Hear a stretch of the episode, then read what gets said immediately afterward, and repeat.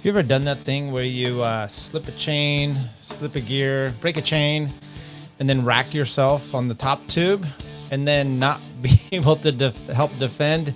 You're one of the best riders in the world in the Tour de France. Well, that happened to Rafał Majka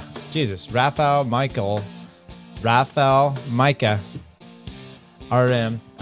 Yesterday in the Tour, we showed a little bit of the clip of him, his chain breaking, hitting himself, and he sustained a like torn thigh muscle to the point where he is out today. So UAE comes into the race depleted. Welcome, everybody. This is the Between Two Wheels podcast. The mispronunciation police are out. I'm Tyler Yonke. This is episode 262. We're talking about stage 17, the 2022 Tour de France. It lit it up. I'm wearing my Pyrenees shirt, so check that out for more excitement. Here we go. We talked about this. We previewed this stage, the sprint spot, about 53 or so K before they hit the Col d'Aspin. 6.5% 12 kilometers in length. They come down. There's not much respite between these ones. Some of them have these long valleys in between, like you see that before the Alpe d'Huez, but no, they're not this one.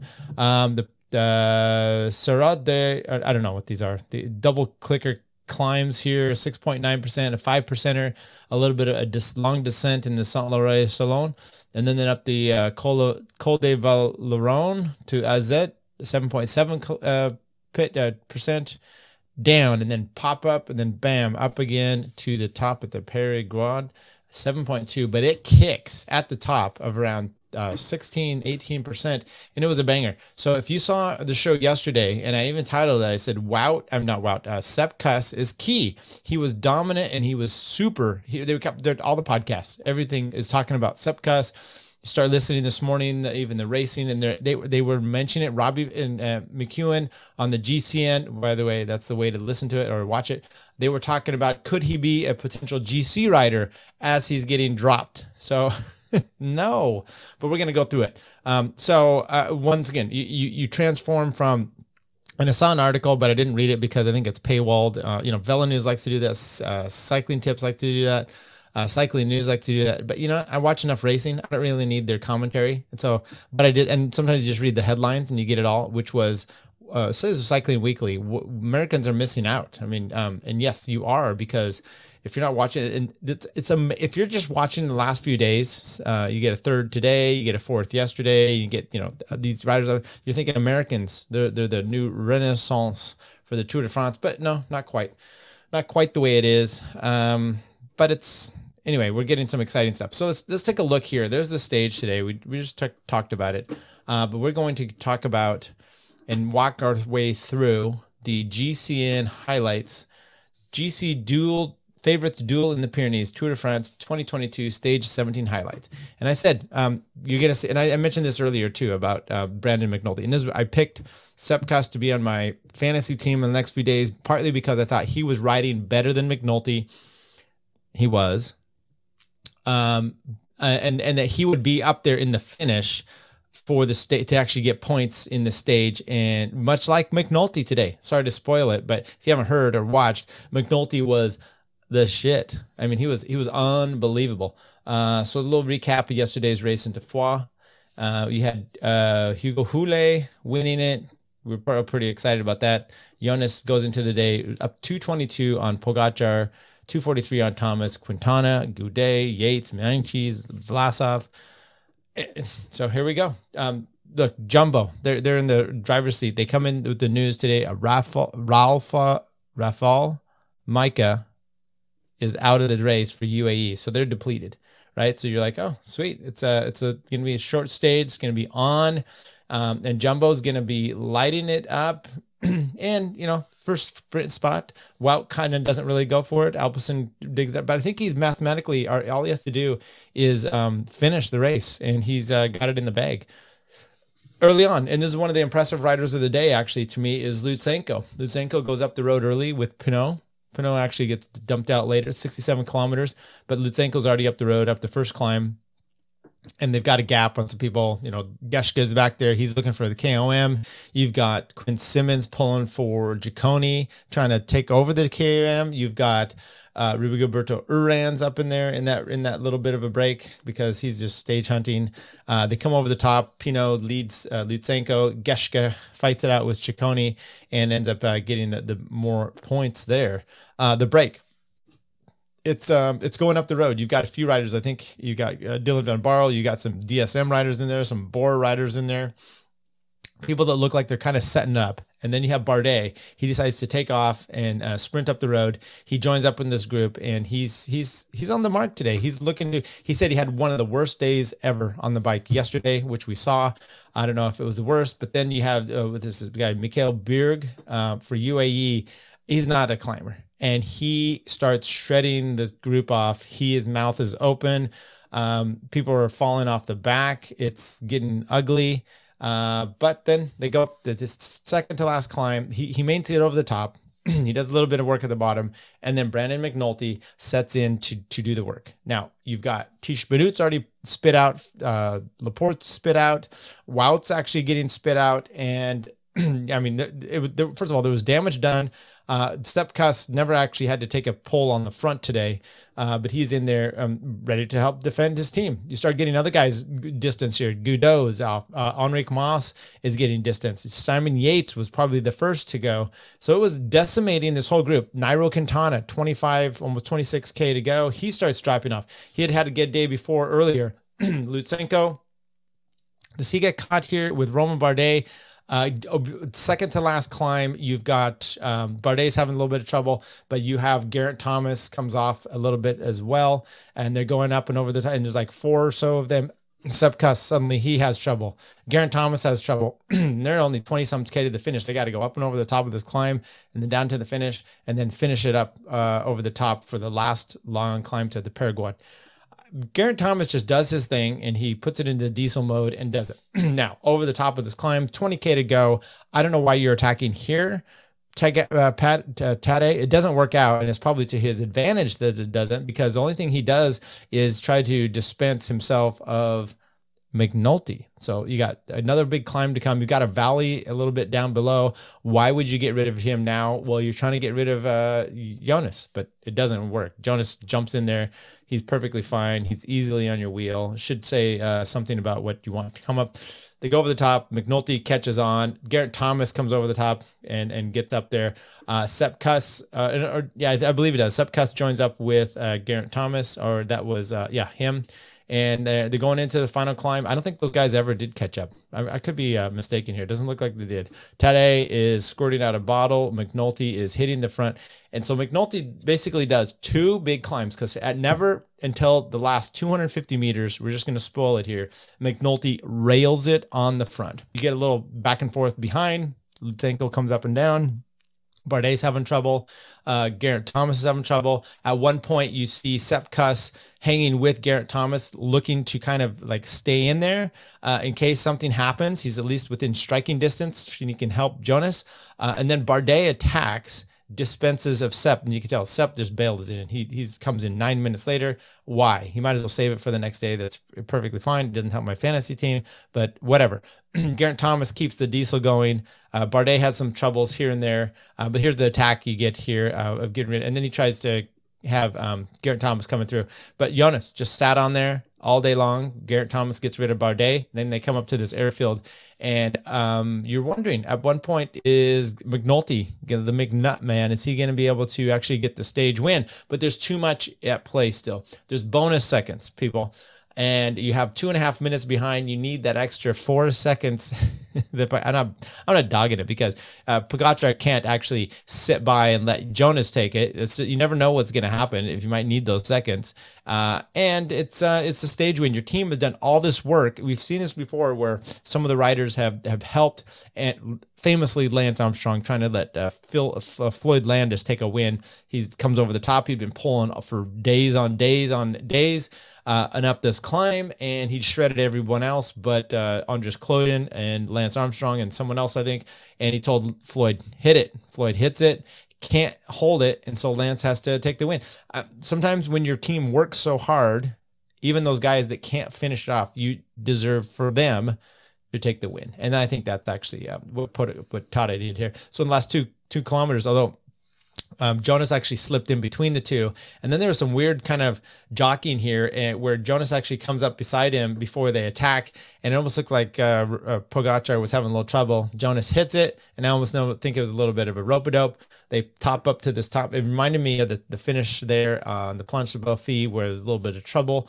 And no gap this time. But Pogačar comes in. He's able to post up. Maybe more impressive, though, Brandon McNulty only finishes like 22 seconds behind them. Garrett Thomas ends up coming in around 2 minutes later. So, you know, he solidified himself in the third position, but distanced himself for second. Once again, Lutsenko coming in ahead of. Now, remember, he was one of the guys first off in the day in the break, and he took it off. Lance Armstrong still does. There's like a. Victor Coco says Lance Armstrong does. He still do commentaries for cycling. He does his own show. And if you listen back a little bit, I played a clip. This is maybe why we're doing here. I'll see if I could come up with this. Whoops, I'm supposed to share this screen. So maybe I'll come up with a clip because I know everyone enjoyed it last time. Lance Armstrong doing some commentation. Let's see if we can add this to your video file. I don't know. I haven't really seen where. Maybe I lost this. Tyler, Tour de France, stages, no, Lance, there we go, Lance commercial. And everybody, welcome back to the Move Podcast, brought to you each and every day this year by Ventum Bikes. We're going to break all this down in a second. Today's show also brought to you by Roca, Rob and his crew down in Austin, my hometown, just building great product. These are the best, the Move.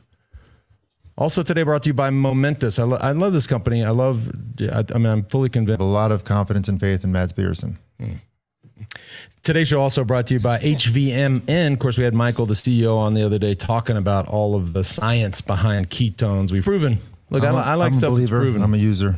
What do you think of the tour? And right? Speaking of your hairy face. Oh, okay. Uh-oh. Uh-huh. If you haven't heard already, it is smooth sack summer. Their hairy thing wasn't Joe Natoli? Not yet. No. We got really good stuff, and it'll come in a little bit. But we have really, really good news. Okay.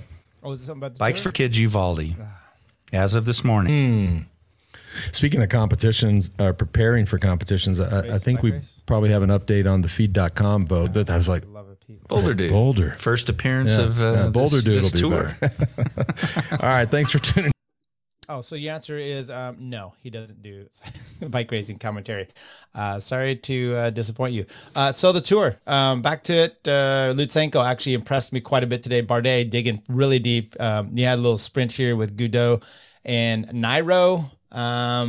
And who's that? Vlasov. Vlasov had a tough time. He and Menke. And we'll take a look at the overall and how they did. So the stage, Pogačar wins over Vingegaard and 32 seconds over McNulty, 207 over Thomas, Lutsenko, 234. Bardet comes in, 6th place, Gaudu, Vlasov, Menkes. Top 10 for Quintana. And the overall, here we go, the overall. 218. So Pogačar took 2 seconds or 4 seconds back. This is just time bonuses stuff there. Garrett Thomas, 2:4:56.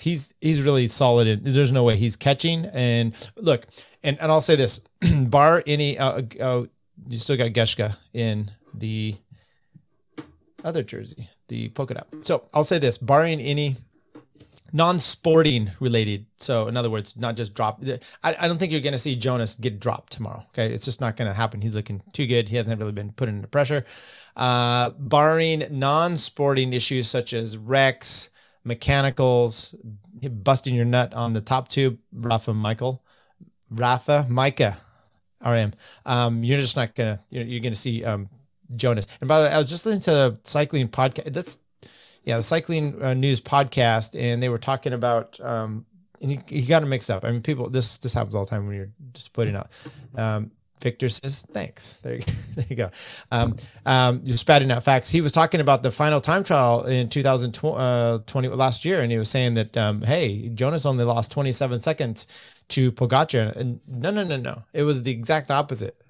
Jonas took 27 seconds out of Pogačar. Okay, so that's the dynamic gap. But like I said, if you look at 2020, that's a stage. It's a totally different situation, but it may be a little bit more closer to that than last year's time trial. Okay, let's go to results. And there's a few things to talk about. We already talked about this. We're gonna do the nations bit here. McNulty Paulus actually surpasses Sepp Kuss, comes in 8:59, Sepp Kuss 9:20. Look, Sepp bailed it in. I think he, and I was disappointed because first off, the fantasy stuff, I wanted Sepp to get me some points there, but from a sporting perspective and knowing what the team has done, you don't have him push on to the finish. He's been dropped. He's not going to catch up. You're not going to do anything. Just soft puddle it in. Make sure that you just don't mess yourself up and do so. Matteo Jorgenson, he was kind of up there yesterday, right? I mean, 19 minutes back. Quinn Simmons did a lot of work. Once again, that guy, 20 years old, I could foresee him, winning a bunch of stages in the Tour coming up.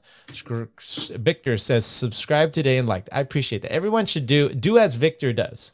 Do as the Coco guy does. I appreciate it, Victor. I don't know if you're too familiar with our show here, but we do podcasts, and I like to do interviews. I haven't done for a while. Kind of took a year off, but welcome. I appreciate you joining in.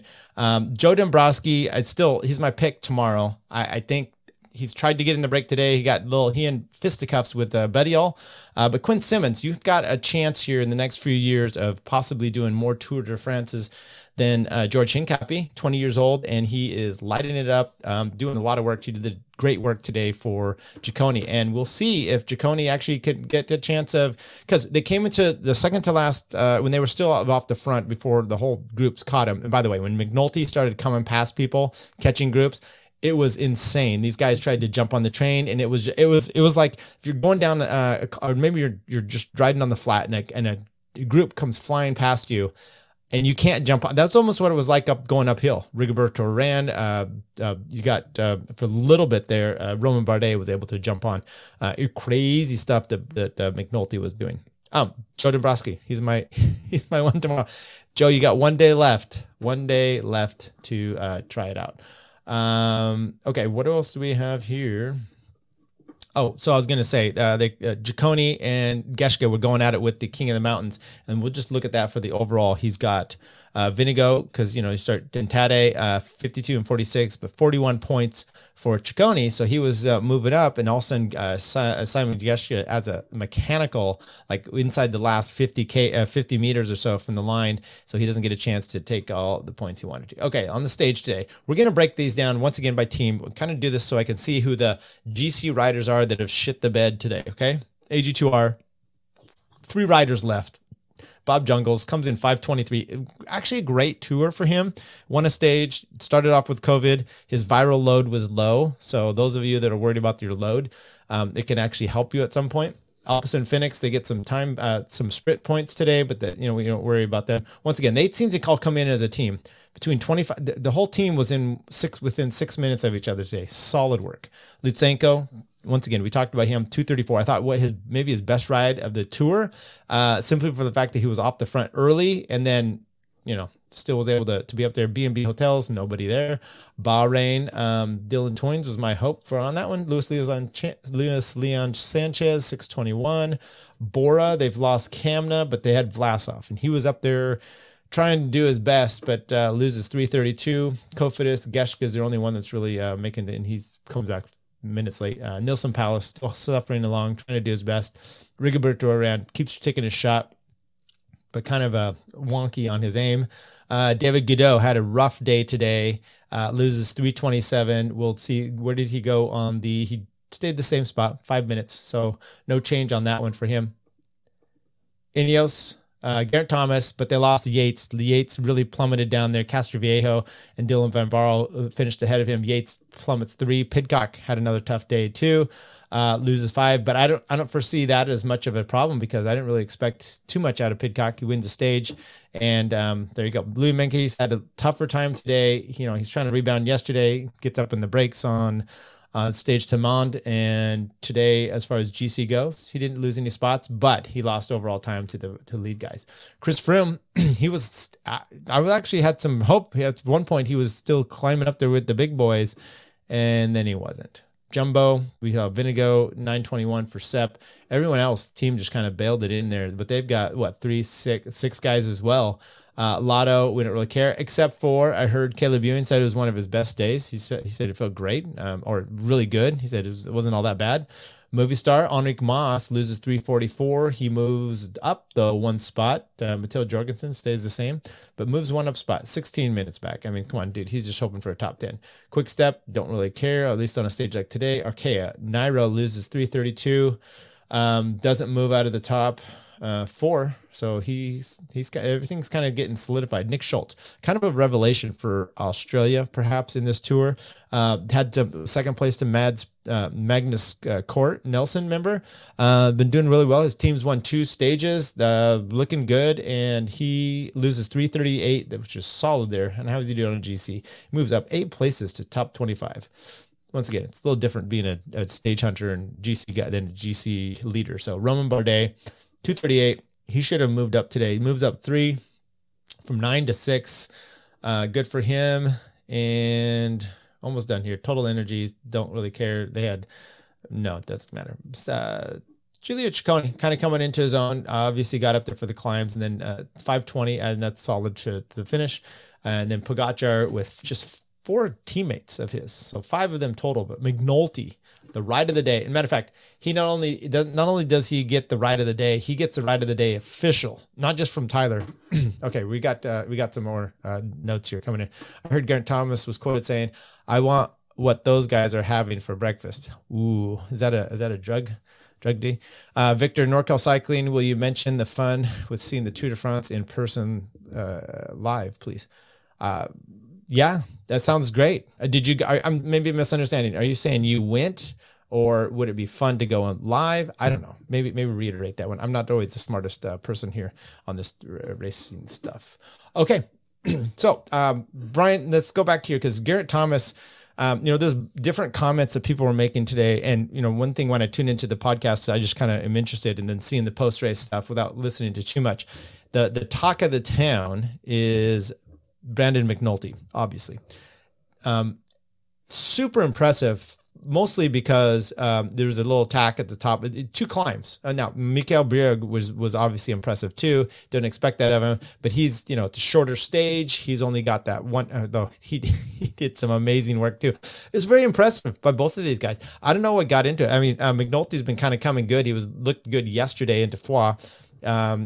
We got some clarification. It would fun to go and see it live. It definitely would. I have not been over there to see it live. I have some friends. One of my friends lived in France for a while. He used to see it every year. I'm sure some of these other people have gone and seen it. Some people have gone over there and ridden the Paris-Roubaix stages, and they're champions to themselves. That's an inside mock. Brandon McNulty was on fire today. To do it to one climb is one thing. To do it on 2 climbs is a completely different thing. But then to do it to the point where you are riding top Garrett Thomas off the back, you are riding Sepp Kuss off the back, everybody. I mean, literally everybody but 2 people off the back was something of note. And it's what we've kind of been hoping to see from Brandon. You got 2 Americans now. So I said yesterday, Sepp is going to be key today. McNulty was key, and then tomorrow, which one of those 2? Wouldn't it be fun to see a 4-person little move there at the end with Sepp, McNulty, and Pogačar and Jonas? A little bit of battling it out with 2 Americans, while Joe Dombrowski is up the road winning the stage solo. That's what I would like to see tomorrow. Speaking of which, they are going. Let's take a little bit of a detour here and talk about what's going on tomorrow, which is Tour de France, but they end in Hautacam. So Hautacam is a pretty famous climb. Hautacam is a ski resort in the Pyrenees, situated in the Hautes Pyrenees department in the Midi-Pyrenees region, and road bike racing. The ascent to Hautacam is known as a tough climb, which is used occasionally in the Tour de France. A tough climb. Thank you.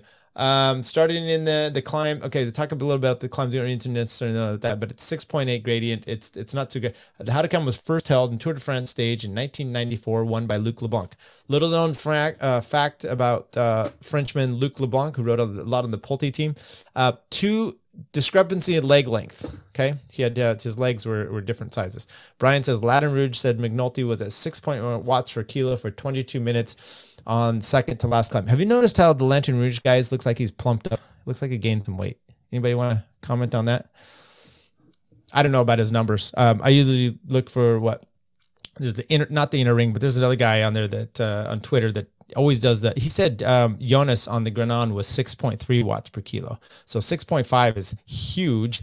Matter of fact, in comparison to Greg LeMond up the Granon, it was like a 3-minute difference. It was the watts per kilo. Look, old bikes, all that other kind of stuff. I don't know. You want to talk about watts per kilo, though? We're going to talk about it here in a second, okay? The Hautacam during the 1996 Tour, the reign of five-time champion Miguel Indurain effectively came to an end when Bjarne Riis, Mr. 60, launched an attack on the Hautacam, claiming the stage victory and putting himself in position to win the Tour, which he eventually would. It was a climb on the Hautacam that Lance Armstrong set up victory in the 2000 Tour de France until being disqualified for doping. I got to say that. In appalling weather, the race arrived at the first mountain stage with Javier Ochoa, the only survivor from the early break. On the final climb, Armstrong went off alone into the wind and rain, leaving his challengers struggling, pushing Jan Roelich into second place by 4 minutes. Once Armstrong had taken the Malillon, he was never seriously challenged until the end of the race and the qualified the decision and Travis Tygart. That's when he was really just Bjarne Riis, also known as Mr. 60, because his hematocrit was at times up to, they said, 60%. Here's up the Hautacam. It's really interesting if you look at this race here back in 96 when Bjarne Riis, he's in the yellow jersey. You got Richard Virenque. You've got a few of these other riders, Miguel Indurain, Luc LeBlanc there in the Polti. You've got Tony Rominger, and Bjarne Riis moves up the field, and then he moves down, and then he attacks.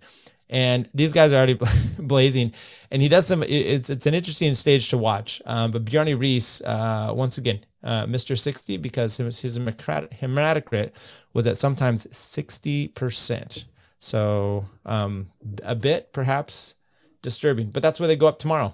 They're going to go up there. He won the stage, and he took 2 minutes on Miguel Indurain, who was also quite the specimen. So that's what we have going on. Let's take a look at the actual, there we go, Lords to Hautacam, an HC, it's 144 kilometers, an HC, Cat 1, and then an HC up to Hautacam. You've got the climbs there. You've got the first one, which is 12 plus kilometers, the Cat 1. Then you've got 17 kilometers of the Abyss, which is pretty nutty climb. And then a 10.2, which looks like the Spandils, and then the Hautacam, which is a 13.5 kilometer climb.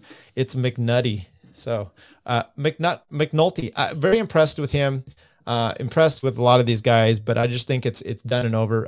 You saw Pogačar doing what he could try to do. It was also interesting because there was some commentary about McNulty. He's gone off. I think he went off the road. I'm trying to remember. Was it in the Tour last year he crashed? I know he's had some issues going downhill. So there was some concern between the two climbs today that he was going to show some problems and he was going to go off the road. But did it find, as a matter of fact, Jonas kept curving into different areas, like taking the lines just a little bit different. I don't know if he was trying to show him the way he should be going, but he was showing him something. All right, everybody. Thank you. Between Two Wheels podcast. That's 262 episodes. Hope you enjoyed stage 17. It was fantastic. I thought stage 18 looks to be good. Once again, it's going to be another fireworks. Sometimes we've got to praise Jesus or whoever you praise for the Granon stage today and the way that Jumbo took it to him, because that was a racing we may not see again. And we didn't see it today. We just saw kind of the old school Sky, right? Of just Lance Armstrong stuff, the Discovery and the Postal Service days, and just riding people off your wheels. McNulty, I'm glad that, hey, as an American, I'm glad to see it today. It was pretty fantastic. Tomorrow, though, Joe Dombrowski winning the stage, Sepp Kuss, McNulty, Pogačar. That's coming into the finish. Take care, everybody.